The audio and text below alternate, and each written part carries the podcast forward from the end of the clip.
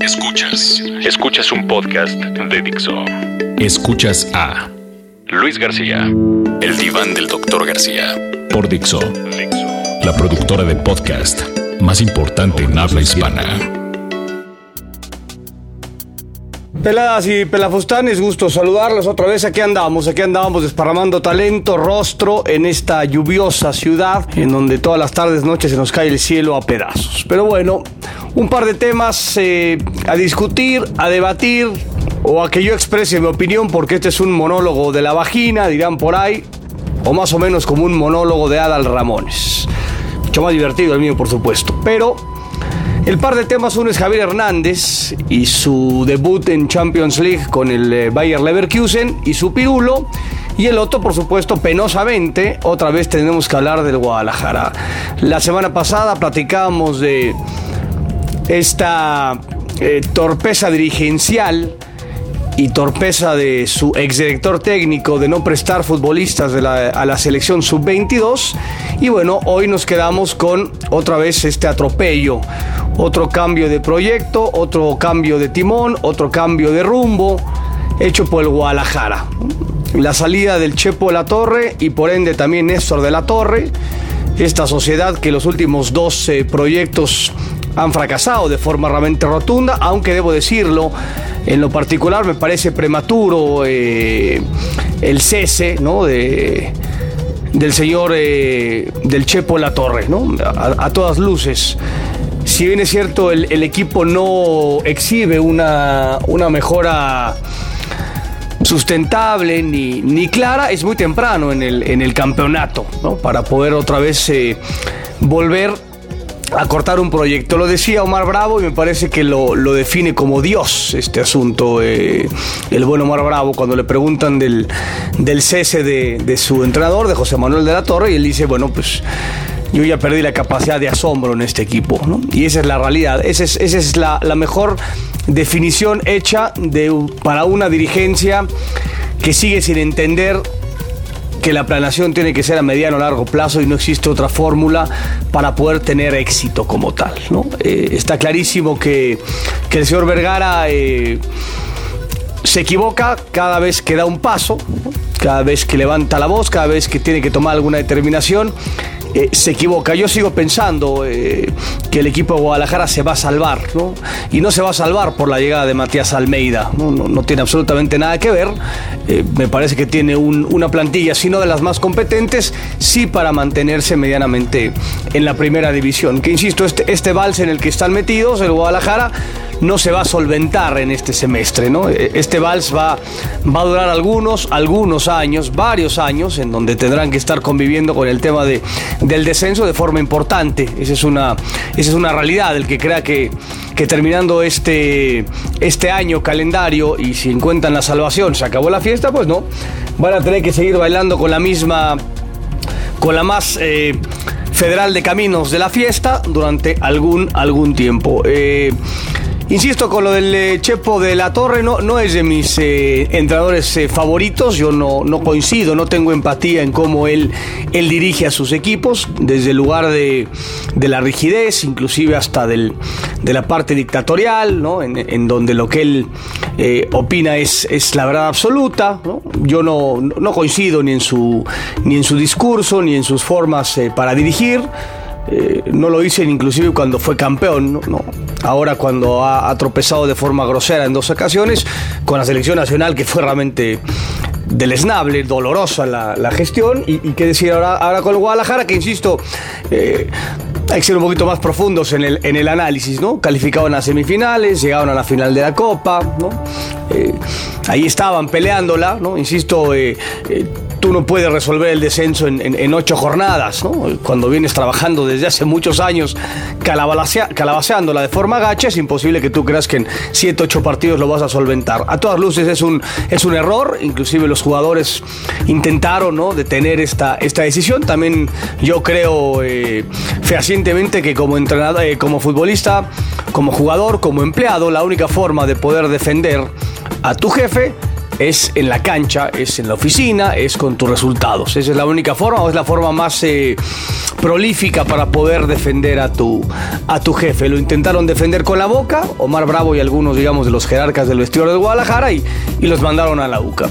El menos culpable de esta enésima novela barata del Guadalajara, enésimo cambio de proyecto, enésimo cambio de todo, Este es Matías Almeida, Matías Almeida que es el elegido para pues para subirse otra vez a este que en algún momento era un transatlántico, ¿no? Era un, barco seductor y apetecible. Hoy no deja, hoy me parece que es un barquito de remos, así de fácil y claro. El Guadalajara es, es un equipo, no sé si más común que corriente o más corriente que común.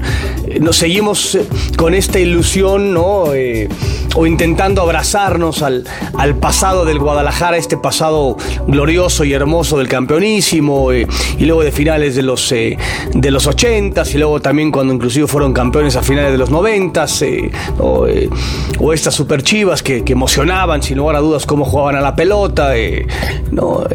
ha habido pasajes realmente gloriosos del, del, Guadalajara y seguimos como intentando abrazarnos a ese, a ese recuerdo, ¿no? ese recuerdo que cada vez es, es más, se diluye más, es, es, más lejano, es más complicado, ¿no? inclusive traerlo a la, a la etapa con, contemporánea. Decíamos, llega Matías Almeida, que, insisto, no es el, no es el culpable, no es el villano. Tal vez el, bagaje y el recorrido que tiene Matías Almeida en el, en el fútbol, pues no, no deslumbre de inicio.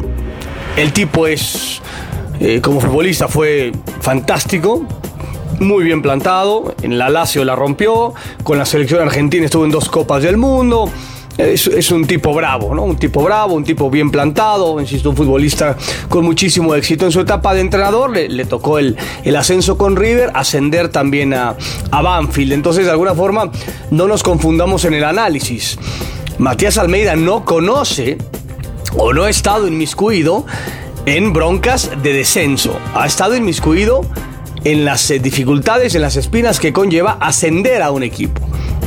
No en pelear con esta ansiedad y esta inquietud y esta desesperanza que produce estar metidos hasta abajo en, la, en la tabla. Entonces, bueno, veremos cómo pueda adecuarse, digamos, a ese, a ese escenario nada, nada grato. Yo lo de Matías Almeida lo, aplaudo, o sea, y no quiero aquí parecer estúpido, que normalmente lo hago, pero aquí quiero aclarar bien por qué digo esto.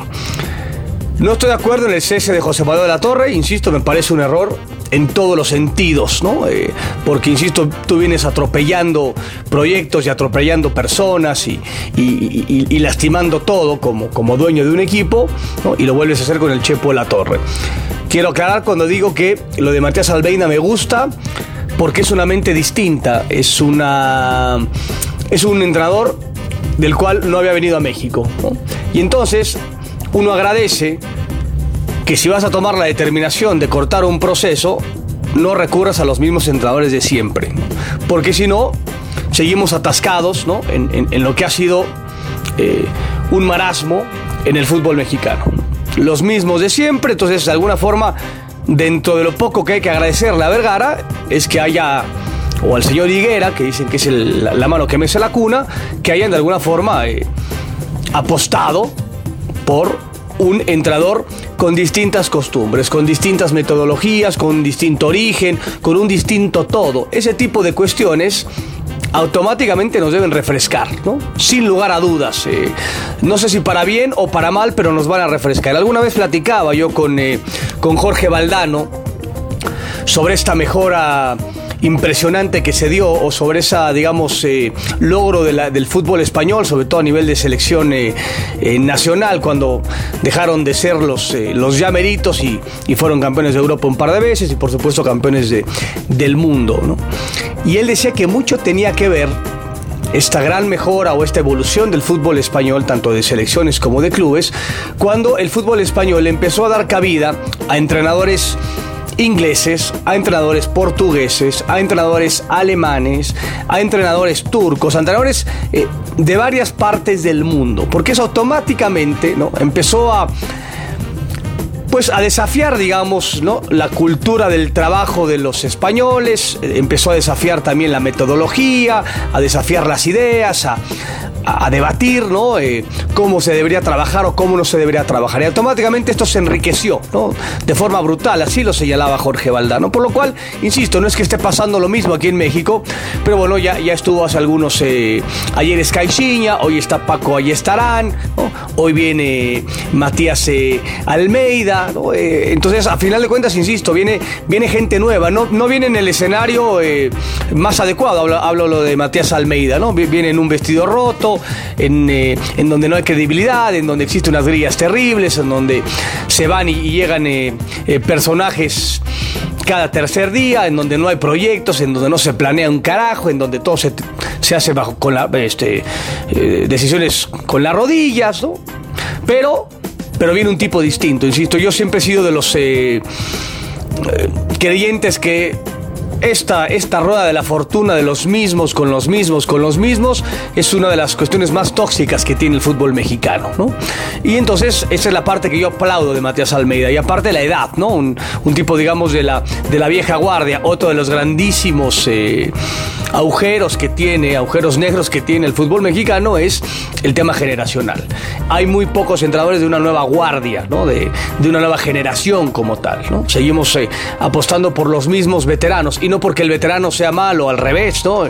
Yo soy también de los creyentes que el tipo que al sabio hay que respetarlo y hay que darle su lugar, ¿no? Y hay que escucharlo como tal, pero también me gusta que pronto surjan eventualmente algunos entrenadores nuevos. En México no existe tal, ¿no? En México no existe ningún entrenador nuevo, decíamos los más nuevos son Raúl Gutiérrez, Memo Vázquez y Miguel Herrera, esos tres que ya llevan cerca de una década dirigiendo, ¿no? Raúl en, selecciones eh, menores y los otros ya en primera división, inclusive Miguel Herrera en, selección nacional. Entonces, bueno, insisto, dentro de la, de la, de la negrura, de, de, la acidez del asunto, de lo sombrío, el hecho de que llegue alguien distinto, insisto, con una metodología distinta, eh, limpio, ¿no? o sea, que no viene influenciado por ninguna circunstancia del fútbol mexicano, eso le puede aportar. Y le puede aportar al Guadalajara y le puede aportar directamente y por ende de rebote al fútbol mexicano, que insisto, necesitamos, eh, eh, más allá de mentes brillantes, mentes distintas, costumbres distintas, formas de, de, expresión distintas. Y eso, insisto, a final de cuentas, esto nos puede hacer un poco mejor ¿no? Ojalá así sea, ojalá así sea. Escuchas, escuchas a El diván del doctor García. Fixo. Y el segundo tema del que al principio amenacé con exponer es eh, el tema Javier Hernández. Debut con el Bayer Leverkusen en Champions League, si bien es cierto el rival no era desde ningún punto de análisis un eh, equipo de polendas, había que ganar de local, y si bien es cierto, Hernández mete el 3 por 1, que uno podría decir que es el gol decorativo, no deja de ser eh, medular, que el tipo debute en Champions League y acabe mojando. Si bien es cierto, tuvo un par de fallas eh, groseras en este mismo partido y acabó de alguna forma reponiéndose eh, en, este, en esa gran definición que hace, inclusive desde el arranque, ¿no? Como, como tira esta diagonal, que normalmente es lo que hace, sobre todo en esa en esa franja del área grande del lado derecho. Esa es la zona en donde le gusta mucho aparecer ahí a Javier, es pata derecha. Por ende, se siente más cómodo. El pique es muy bueno, arranca ¿no? de forma fantástica, jugando siempre la línea, como, como bien lo hace también. Es, un, es una de sus grandísimas virtudes. El tipo sabe jugar la línea ¿no? con. Eh, con los defensores centrales, ¿no? Siempre está exactamente eh, al cuarto para la una para arrancar y siempre tener ventaja y luego la definición es, es fantástica, es deliciosa, un remate cruzado fortísimo como tal. Nos vuelve a confirmar y nos vuelve a exhibir que es un, es un delantero válido, es un centro delantero eh, con un instinto desarrollado, con una con un hambre de gol, con un sentido para generarse acciones de gol como, como pocas veces se ha visto en nuestro país. Sus detractores mencionan que no es un tipo virtuoso, que no es un tipo técnicamente puro, no, no lo es, ¿no? Tampoco vamos a, mentir o engañar, ¿no? E, es cierto que en, el, en, cuestión de la técnica individual en ocasiones exhibe algunas falencias eh, que llaman la, la tensión. Lo, que es un eh, síntoma inequívoco es la, la, facilidad de la relación, la empatía que tiene con la pelota y con el gol. ¿no? Eso, eso también es innegable. ¿no? No, no hay forma alguna que uno pueda eh, cuestionar esa parte de, de Javier Hernández. Eh, tres equipos importantes, por supuesto que Leverkusen un paso por debajo del Madrid y del United, y en los tres ha metido gol en Champions League. No es, no es sencillo, este, este, hombre tiene una capacidad de, de reinvención increíble, ¿no? Increíble, de, adaptación a las circunstancias. Sobre todo, máxime que el, que el tipo pues no hace varios años no juega 90 minutos cada ocho días. La última ocasión que lo hizo fue el primer año en el United, en donde arrancó de suplente y terminó como titular, inclusive jugando la final de inicio, hasta dándole pase de gol a Wayne Rooney allá en Wembley, en donde el Barcelona los atropelló. Después de eso, difícilmente encontraremos eh, pasajes o lapsos de tiempo en donde Javier Hernández haya jugado 90 minutos cada ocho días. Bueno, lo va a empezar a hacer. Y no es un tema sencillo, ¿no? no voy a descubrir absolutamente nada, que el mejor entrenamiento son los partidos y Javier no tiene encima tantos partidos. Tanto tiempo, eh, tantos minutos no tiene encima como a partido ahora va a empezar a tener. Otro de los asuntos que podría jugar en su contra es el hecho de las expectativas. En el United y en el Real Madrid, Javier, eh, la gente esperaba poco de él, ¿no?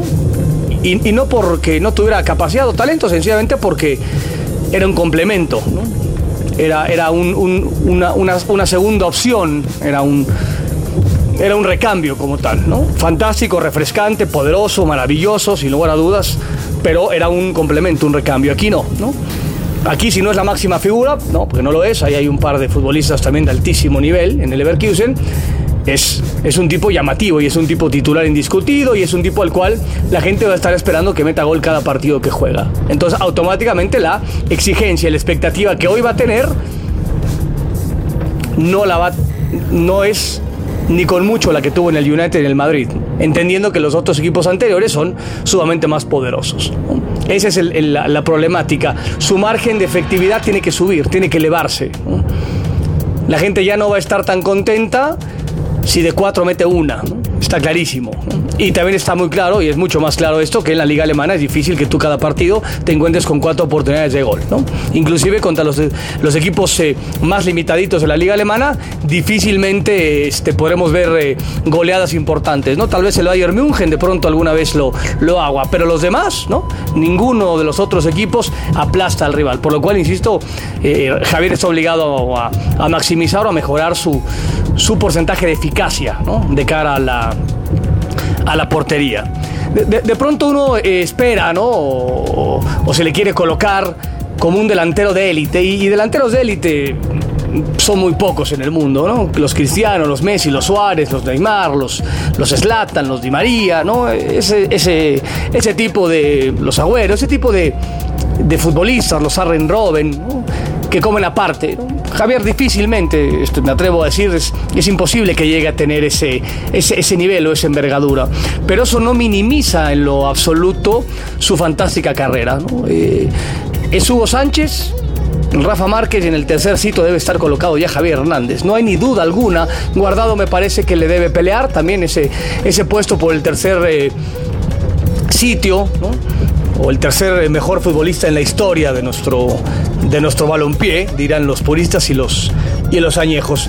Pero el simple hecho de ser un delantero y la exigencia que requiere el tema del gol, automáticamente me parece que, yo en lo particular lo pongo por encima de, de, Guardado, aunque Guardado, insisto, ha tenido durante múltiples años y ha sido titular siempre. O sea, el tipo ha jugado miles y millones de partidos de titular, ¿no? Esa es la, una de las cuestiones que va, digamos, en contra de, esta comparación de Javier eh, Hernández. Uno, uno tiene que, rendirse, ¿no? Insisto, a, los pies de este hombre. Podrá o no gustar eh, el tema técnico, la parte virtuosa, ¿no? Que sería realmente fantástico que, que Javier tuviera, digamos, este, este instinto y aparte fuera técnico, bueno, pues jugaría en la luna, ¿no? Eh, es así. Yo en lo, particular eh, celebro esta grandísima capacidad de adaptación a las circunstancias y soy más específico en esto que quiero decir. Javier ha cambiado de equipo, no de forma tan frecuente, pero en estos últimos dos años ha estado en dos equipos. Y eso automáticamente te obliga a tener que adaptarte a tus compañeros. Mucho más si eres un centro delantero dependiente. Cuando me refiero, cuando digo que es un centro delantero dependiente, eh, Javier, lo venimos platicando, no es un tipo tan dúctil en el mano a mano, en el duelo individual. No es un hombre al que le des la pelota y sea capaz de sacarse a dos o tres futbolistas para poder definir. Es decir, él difícilmente se crea acciones de gol por él mismo. Él, depende de, las pelotas filtradas, de las asistencias, de los centros de los costados. Entonces, a eso me refiero cuando es, cuando es uno un centro delantero dependiente. Entonces, cuando sabes que eres dependiente, estás sumamente obligado a identificar con quién juegas. ¿no? Una de esas grandísimos tres preceptos que el Tuca Ferretti mencionaba. ¿Quién soy? ¿Qué quiere decir en qué soy bueno en qué soy muy malo? ¿Con quién juego? Si el lateral izquierdo qué tipos de centros tira, si mi medio ofensivo le gusta tirar paredes o le gusta meter la pelota filtrada, eh, cuándo me tengo que acercar a algún compañero, cuándo me tengo que alejar, o sea, con quién juego, cuáles son las virtudes y miserias de mis compañeros para yo de alguna forma maximizar estas posibles sociedades. Y la otra es contra quién juego. Sacar también el, máximo de, rédito. Si tú identificas y conoces puntualmente contra quién, este, contra quién vas a vas a jugar. Eh, y entonces Javier permanentemente, y lo hace a mil por hora, tiene que empezar a conocer a sus compañeros, a sus nuevos compañeros, insisto que hay algunos con, unos virtuosos, con, con, un nivel futbolístico delicioso, y tiene que adaptarse, ¿ya? Ya lo decía también Jorge Valdano los grandes equipos son los que logran establecer pequeñas sociedades ¿no? dentro de varias zonas del campo. Y entre más adelante se establezcan estas sociedades, automáticamente el equipo se ve mucho más poderoso. Y entonces Javier empieza rápidamente a encontrar ¿no? sociedades con sus nuevos compañeros. Y eso es adaptarse a las circunstancias. ¿no? Ya, ya, nos, ya nos manifestó que también se adaptaba a las circunstancias de entrar de cambio con la complejidad que eso significa a distinto ritmo, a distinta velocidad, a distinta intensidad, a distinto todo, y el tipo acababa resolviendo las papeletas. Bueno, hoy le toca, insisto, adaptarse desde el lugar de titular, pero con futbolistas que apenas está conociendo. No es un tema menor, ¿no?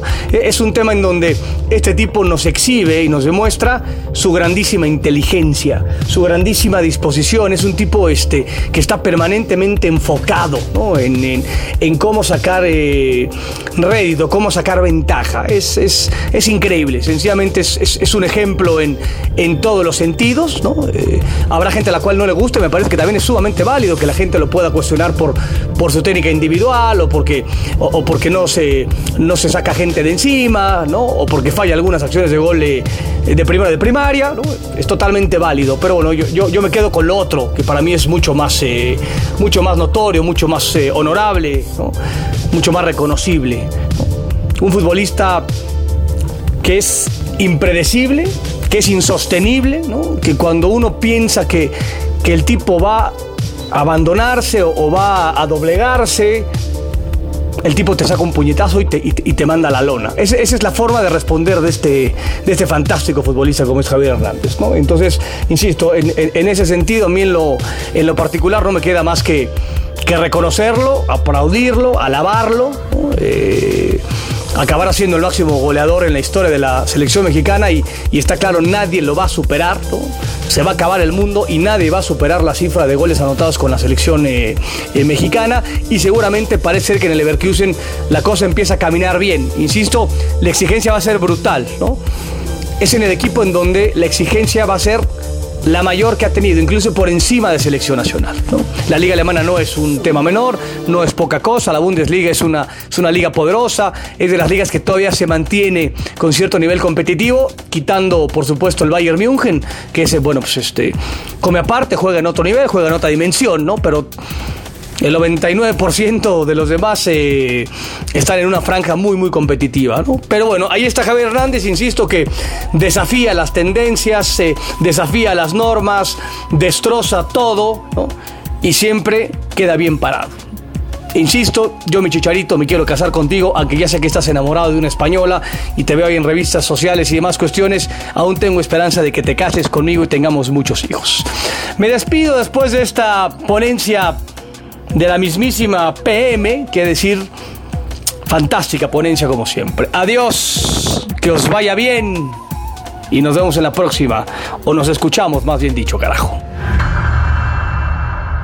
Dixo presentó Luis García, el diván del doctor García.